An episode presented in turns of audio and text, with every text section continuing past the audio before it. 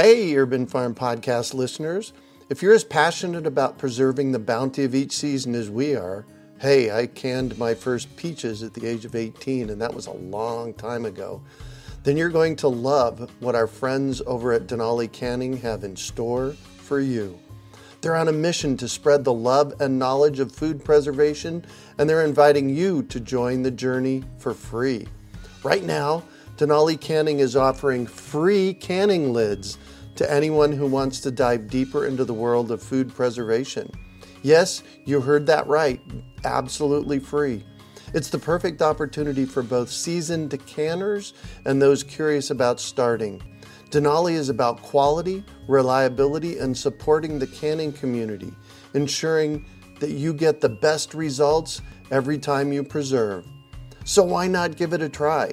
Visit denalicanning.com forward slash free to claim your free lids and start your preserving adventures today. That's denalicanning.com forward slash free.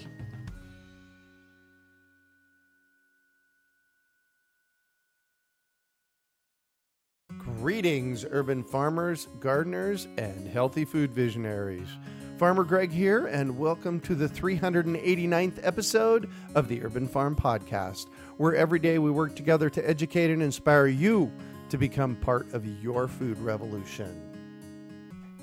Do you want to save money at the grocery store, eat more organic, whole foods, cultivate food security, and feel more connected to the earth? If so, then growing your own food is a no brainer. You wouldn't believe how many people come to me claiming that they can't grow their own food. They think they don't have enough space, that they're too busy, or that they simply don't have what it takes. Perhaps you've fallen for one of these gardening myths. If you think you can't grow food, or if you think the only food that you have access to is what you buy in the grocery store, I have a life changing webinar that you need to see. It's free and will help you unearth your inner gardener. I've helped thousands of people just like you learn to grow their own food, and I'm speaking from my own experience when I say that with the right knowledge in place, there is no such thing as a black thumb. With this webinar, you can begin making your garden dreams come true and start growing delicious, nutritious food for your family. Just text garden to 44222 or go to iwanttogarden.com and you will receive our free webinar about the seven key factors you need to know to grow your own food. Remember, that's garden to 44222 or iwanttogarden.com.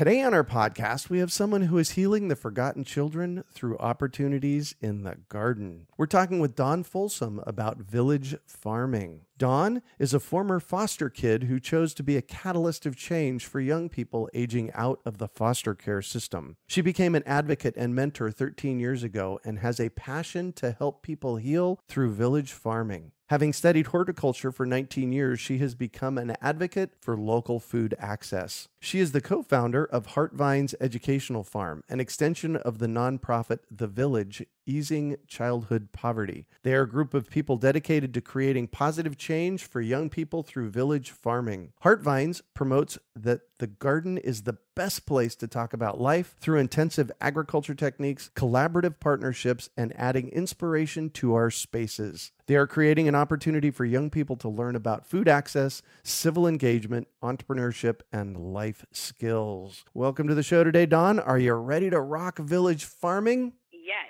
Excellent. So I shared a bit about you. Can you fill in the blanks for us and share more about the path you took to get where you're at today? I started taking village farming seriously when I aged out of foster care. As a mentor and working with my brothers and sisters that were still in the system, I wanted to create something that would inspire them that had a lasting impact. And that's where I came to learn about urban farming, intensive agriculture techniques, as well as showing kids in the system that you can be empowered regardless of whatever situation you're in. It is only temporary, and it is in your power to create change that you need. Wow. So let's kind of track back. What got you interested in horticulture? Well, funny story. When I was in seventh grade, I had gotten in trouble. I was a troubled kid growing up, and I went to a school that taught horticulture. So instead of getting suspended or expelled, we got to go out on the farm. And that year I grew 87 pepper plants. Wow. We had a watermelon field, and I got my first blue ribbon on my ficus plant. And there was something that just really connected with me, and I found healing through that program. So let me get this straight. If you acted up, they sent you out to the farm to work. Yes. Was there a lot of kids acting up so they could go work on the farm? There's at least 30 or 40 of us, you know? And here's my other question for you Did you purposely act up so you could go work on the farm? Sometimes. I hated math class. Wow. So take me back to those first times you were out on the farm and what was that like for you getting your hands dirty and growing 87 pepper plants? It was exciting. The whole experience taking seeds and watching them come to life and then seeing the fruit that, you know, I was able to grow for myself. Something really reached inside of me. I had experienced a lot of adversity growing up and there was environmental situations that had propelled me into being in trouble. Mm-hmm. I stuck with the horticulture and gardening, and wherever I went, that was the thing that I did. Wow. And how many years ago was that? Gosh, it's been almost 20 years now. Wow. And you've been involved in growing food the whole time? Yes. When I was 24, me and my daughter went cross country to learn about all terrain farming from Texas all the way to upstate New York, just to give me universal scope no matter what environment we're in or terrain. I would know what to do. So, what inspired you to go on the road? What propelled me to go on the road was to give my daughter an opportunity to go out and explore. I want her to have the confidence to be able to go anywhere and utilize what I've been teaching her. So, being able to go cross country that year and assisting other areas that gave us both opportunities to build and create. Wow. You know, it's just something different. I was born and raised in Florida. I did grow up my adolescence in Indiana. Mm-hmm. There's a whole world to explore.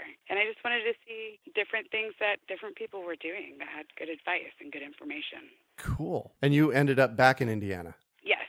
Then what happened? How did you get from not being involved with Heartvines to being involved with Heartvines Educational Farm? We had a five year trial and error run of different prototypes and projects that we kept failing forward, so to speak. Did you say failing forward? Yes, sir.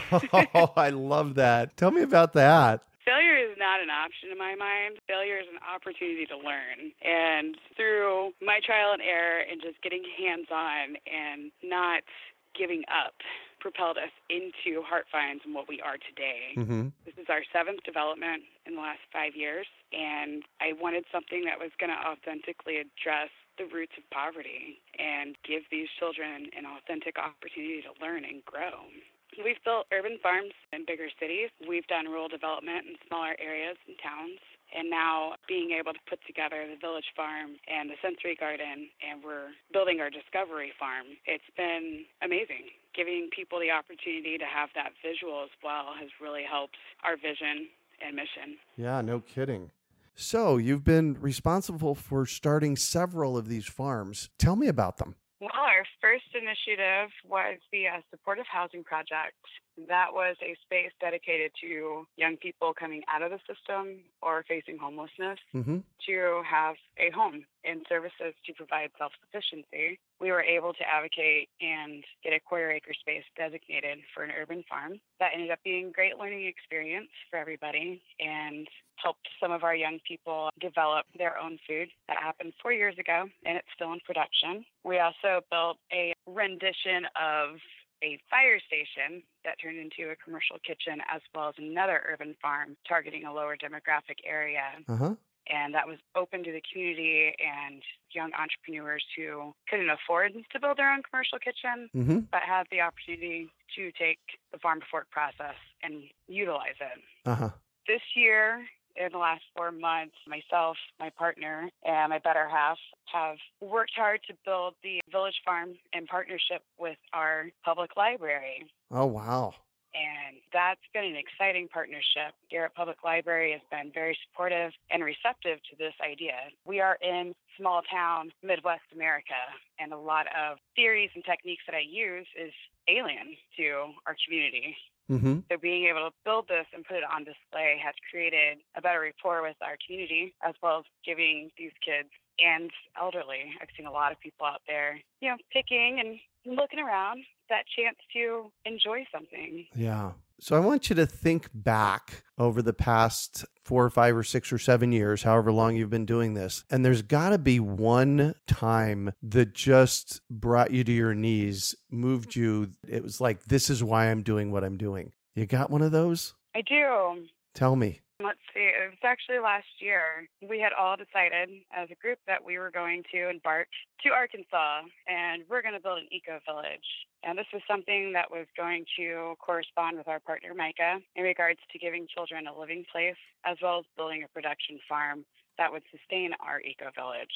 Unfortunately, things had not panned out and we lost everything. And I remember coming home and I was devastated and I met a couple kids. They were hungry. They had no resources available to find food. Mm-hmm. And it propelled me back into action to where this is my heart's calling. And the contact we had made out in Arkansas with Micah, I fired that back up with her. I was like, I know we're not in your area, but if we partner up together, maybe we can build a prototype that can create a national movement. And now we have the blueprint for success for the village, Mm-hmm. and we are expanding into Ohio, Hawaii, as well as Arkansas now, just this year. Yeah. Are you going to get to go to Hawaii this year? Yes, one of our other foster youth advocates was gifted 40 acres.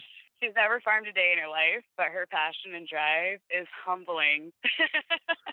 You have 40 acres that have been gifted to your organization in Hawaii? Not to our organization, we are building a partnership with others who want to do what we're doing. Wow. So instead of having them go through the struggles and reinventing a wheel that we've already made, we're just providing that resource and that information, the blueprints and how to grow and successional farming, as well as getting more support in your local area. Yeah. I'll tell you, there's a huge, huge value in that. You know, I'm a project starter, I get things going, and it takes an extreme amount of energy to get the infrastructure in place to get a project going like that. So that's a huge gift. Congratulations. Thank you so much.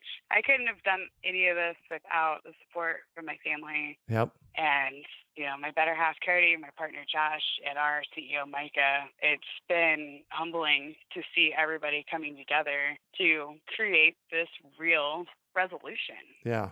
This isn't something that's superficial or part of a management system. And I feel strongly about children not being exploited anymore. Yeah, exactly. Plus, if we can get the seeds planted early, pun intended, for young people to know how to feed themselves by growing their own food, that is a game changer as far as I'm concerned. I agree. I've always liked the motto, you know, you can teach a man how to fish and feed him for the day. Mm-hmm. But if you show them how to fish, you're going to feed them for life. And that's a practice that I've taken with me everywhere. In hindsight, I can't tell you how many children I've met and connected with, and they're coming back years later like, thank you, Dawn. And that in itself is that I've done my job. exactly. So, what is village farming? This is the first time I've seen this term. We were using the term urban farming. However, on the precept that it does take a village to raise children, does take a village to provide support, village farming is what we coined our practices this year. My partner, Josh Wiley, who's like, it's not urban farming, Dawn. This is village farming because we're community. We're providing more resources. We're creating emotional support as well as those things that are missing in our village Mm-hmm. being able to go to your neighbor and be like, hey, I need a cup of sugar. It's not like it used to be. And I think those values and openness needs to be reestablished. Especially now. Yes, we have a lot of elderly here in our community who used to have gardens, but they can't do it anymore. So the designs that we build on our beds, as well as the practices, it makes it easier for them to come out and harvest themselves. Uh huh. And for our kids, you know, it's not us pushing, hey, you got to be a farmer if you want to be an entrepreneur. We're telling them, hey, this is an option to create stability to pursue your dreams.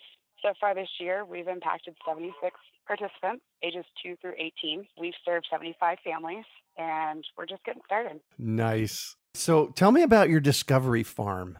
Oh, the Discovery Farm is going to be an amazing adventure. This space is going to be a botanical farm as well as a space for restaurant development. We have one local restaurant owner who has amazing selection of food and another friend of mine who's an executive chef so this model will be able to be self-sufficient while allowing people from all over the world to come out and develop what their inventions or ideas are. Mm-hmm. Throughout the week, we are offering day programs for life skills classes as well as therapeutic outreach for those who may be differently abled or experiencing addiction. A part of my path and why I chose to do this as well is, you know, I've seen what happens when you live in poverty and the outcome is not good. Yeah. So the Discovery Farm is a space where people can get hands-on and become exploratory in what they're passionate about, or even just getting information and getting out there and doing something. Yeah. I'm not big on pharmaceuticals. I'm not an advocate when it comes to our broken systems. And I think medicine from plants is very important to learn about. And I think it needs to be something that's more accessible locally. Yeah. You know, we have four national distributors that sell medicinal herbs just in America. That's it. Oh, wow. So if I can create this botanical farm, then we would have something here in the heartland. Wow. Not if, when. Yeah, exactly. Do you have something you'd like to ask our listeners to do? Anybody who's willing to donate plants, I have a list of 65 medicinal varieties that we're looking for. We are seeking donations as well as support while we're developing. We are going to be in two counties by 2019 locally, and we want to be able to build the Discovery Farm model that would be accessible to anybody who's interested in developing in their state as well. All help is appreciated. So reach out to you. Where do they reach out to you at? You can contact me via email. It is dfheartvine at gmail.com. Feel free to add us on Facebook, Heartvines Educational Farm. Perfect. So I'm going to shift on you, and I'd like for you to talk about a time you failed, how you overcame that failure, and what you might have learned from it. Go back to the Arkansas experience. that was a pivotal moment where me, my partner, and my better half, Cody, we took all our savings and we went to go buy property. And in turn, I had contacted Micah and was like, hey, why don't you come check out this land that we're looking to purchase? Let's collaborate. And the deal went through. We had lost everything. We came back to Indiana. I became very emotionally distraught and I didn't think that I could do this. Mm-hmm. And then one of my mentors got a hold of me and she's like, Dawn, why don't you start a botanical farm? And I'm like, how do I go about doing this? And then I realized here's this young lady, Micah, 25 years old, started her own not for profit three years ago. And the impact that she's made in Northwest Arkansas is profound. So I call her back up. I'm like, Micah, we met for a reason. Let me offer this to you. So we took our minds, put them together, and I started doing grant writing with her, building consulting and farming techniques for her in Northwest Arkansas. And in return, she became our fiscal sponsor. Oh, nice. And we became an extension of her. So Arkansas taught me a lot. And I feel like we created an investment that, you know, this partnership, I couldn't expect anything less.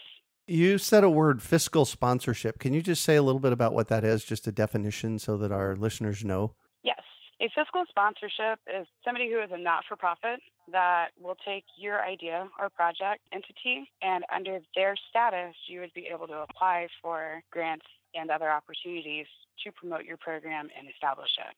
Perfect. So, what do you consider your biggest success? This year has been our biggest success, bar none. Being able to get the village farm set up in partnership with the library, getting the city to back us up and being supportive, as well as reaching the kids that we have been teaching. It's all the way around what I've been envisioning for the last decade. And with the Discovery Farm on the rise, I hope that we have more successes as we move forward. Perfect. So, what drives you? My sense of duty my brothers and sisters, those who are still suffering, who are displaced, who are marginalized, who are still being exploited. I want them to know I don't care where you're at or what you're doing, but if you need help and you're willing to create those changes for yourself, we have the space available to help you. We have the tools that are here if you're ready. So, you're working with young people that have aged out of the foster care system. That means they've turned 18 and essentially, it's my understanding they get kicked out of the system and have to go survive on their own, correct? Pretty much.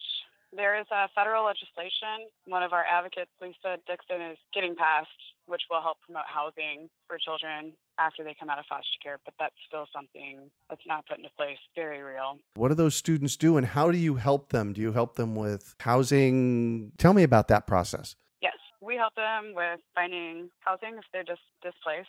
We help them find food. We help them find shelter or clothes, job interviews, whatever we can. Locally here, we're doing more of like an intervention program since we're dealing with some younger people. And it's just getting them out of that negative state of mind and giving them that opportunity to provide for themselves through the village farm. Micah, she is literally out there in the neighborhood saving these kids and most of these children that she's working with, you know, she's involved with their education. She's involved with their adult planning when they're coming out. There are disparities when it comes to children in the system and being warehoused. Mm-hmm. This is a very real thing, and it's disturbing how these organizations have privatized these facilities to profit off these children. And with our powers combined, we are doing everything possible to create resources and opportunities for them. You know, the ones that fall through the cracks, that's going to happen. But letting them understand this is a human experience. Be kind to yourself in this process and don't give up when you feel like you've messed up. Is there one young person out there that just strikes your heart as like, wow, that was a great success? I do. I have. He was like my little brother. I met him when he was 15. He's 25 now. And, you know, he had gone through some dark times and had been coping with addiction. And looking at him now, you know, he's sobered up. He's got his life together and he's passionate about helping others now. Mm-hmm. You know, that's again, that's where I understand I'm I'm in the right place and I'm doing the work that I need to be doing. By seeing where these kids come from and them seeing where I've come from. I've experienced being homeless. I can't tell you how many times. I was caught for stealing food when I was younger. Mm-hmm. And it's a very real thing. So taking that approach and allowing people to understand that we're human. Yeah. And if we work together, we can create beautiful changes that don't just benefit ourselves, but benefit our communities. You know, when you said that you got caught stealing food, that just broke my heart. It's devastating, you know, when you come to a point where you're living in your car, it's cold outside and you're hungry. Mm-hmm. There's a sandwich right there in the deli. Yeah. Wow. There's just something totally wrong about that. Yeah. And that's why the food advocacy, food access, the village farm has been great on this level because people are like, well, how much is it? I'm like, it's free. Their eyes just light up. They're like, what? This is amazing. Well, Daniel Quinn, in his book Ishmael, actually in his series of books that he wrote, he talks about when we locked up the food, you know, thousands of years ago, when we started growing food and selling it rather than having it be there just to harvest. Things went sideways then. You know, food, it's a universal human right. It's not something that you can put a price on. You know, when it comes to privatizing the conceptual property of seed, Mm-hmm. how are you going to own, you know, a strain that is used to help people and keep them nourished? It doesn't make any sense to me. So part of our initiative is uh, we have a seed library, Seed Savers Exchange, Pollination Project, and Baker Creek Heirloom Seeds Mm-hmm. have been awesome supporters, and that's how we were able to serve the families that we did this year. We had 286 varieties of heirloom non-GMO seed Wow. that we were able to distribute. Cool. So we've been chatting for the past four or five minutes about what drives you in all of this, and I can see a whole lot of passion in what you're doing. Can you boil it down for me? My personal experience, adversity strengthens us.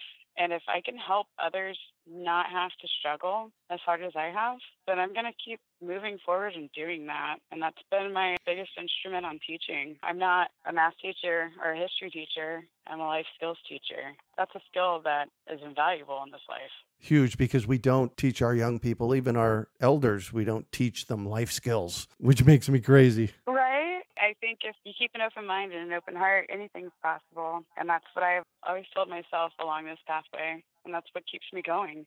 Beautiful. So, if you could recommend one book for our listeners, what would it be and why? Last Child in the Wood by Richard Louv. And this is touching base on nature deficit disorder. Oh, It's not a psychological diagnosis, but it is a pandemic in our nation. Richard, he touches base on how, you know, the lack of interest in being outdoors and exploring is depleting our children. Not only emotionally and mentally, but physically. Yeah. And getting them re engaged with the outdoor environment promotes confidence. It promotes critical thinking. It allows them to go out there and, you know, they may fall out of a tree. They may bruise or skin their knee, but they're kids and that's what they need to be doing. Yeah. Getting them off the phones, off the computers, and back outdoors. Amen to that. Yes. So, what one final piece of advice do you have for our listeners? Best advice I can give everybody is if your dreams don't scare you, dream bigger. if your dream's not scary, dream bigger. If your dreams don't scare you, dream bigger. Love that. Well, thank you so much for joining us on the show today, Dawn. Thank you so much for having us. You bet. So, how can our listeners get a hold of you? They can email us. We are on Facebook as well, Heartvines Educational Farm. If people would like to contact me personally, my number is 260 580 8102. Perfect. You can find show notes from today's podcast at urbanfarm.org forward slash heartvines. We are your urban farming resource. You can find our podcast on iTunes, Google Play, Stitcher, and iHeartRadio. Also visit urbanfarm.org to find articles, podcasts, webinars, courses, and more. Well, that's it for today. Thanks for joining us on the Urban Farm Podcast. Claiming your inner urban farmer is easy. Grow food, share it, and name your farm. Then let the world know you're an urban farmer while supporting our podcast. Pick up your Urban Farmer bling, hats, and t shirts at I'mAnUrbanFarmer.com. We hope you enjoyed today's episode of the Urban Farm Podcast. Remember to listen for tips, advice, and resources to help you on your journey with urban farming. You can find us on the web at urbanfarm.org or send us an email to podcast at urbanfarm.org. In the words of Vincent van Gogh, great things are done by a series of small things brought together. Be encouraged that with each lesson learned and skill developed, you are one step closer in the direction of your dreams. Hey, Urban Farm Podcast listeners. If you're as passionate about preserving the bounty of each season as we are, hey, I canned my first peaches at the age of 18, and that was a long time ago then you're going to love what our friends over at Denali Canning have in store for you. They're on a mission to spread the love and knowledge of food preservation, and they're inviting you to join the journey for free. Right now, Denali Canning is offering free canning lids to anyone who wants to dive deeper into the world of food preservation. Yes, you heard that right, absolutely free. It's the perfect opportunity for both seasoned decanters and those curious about starting.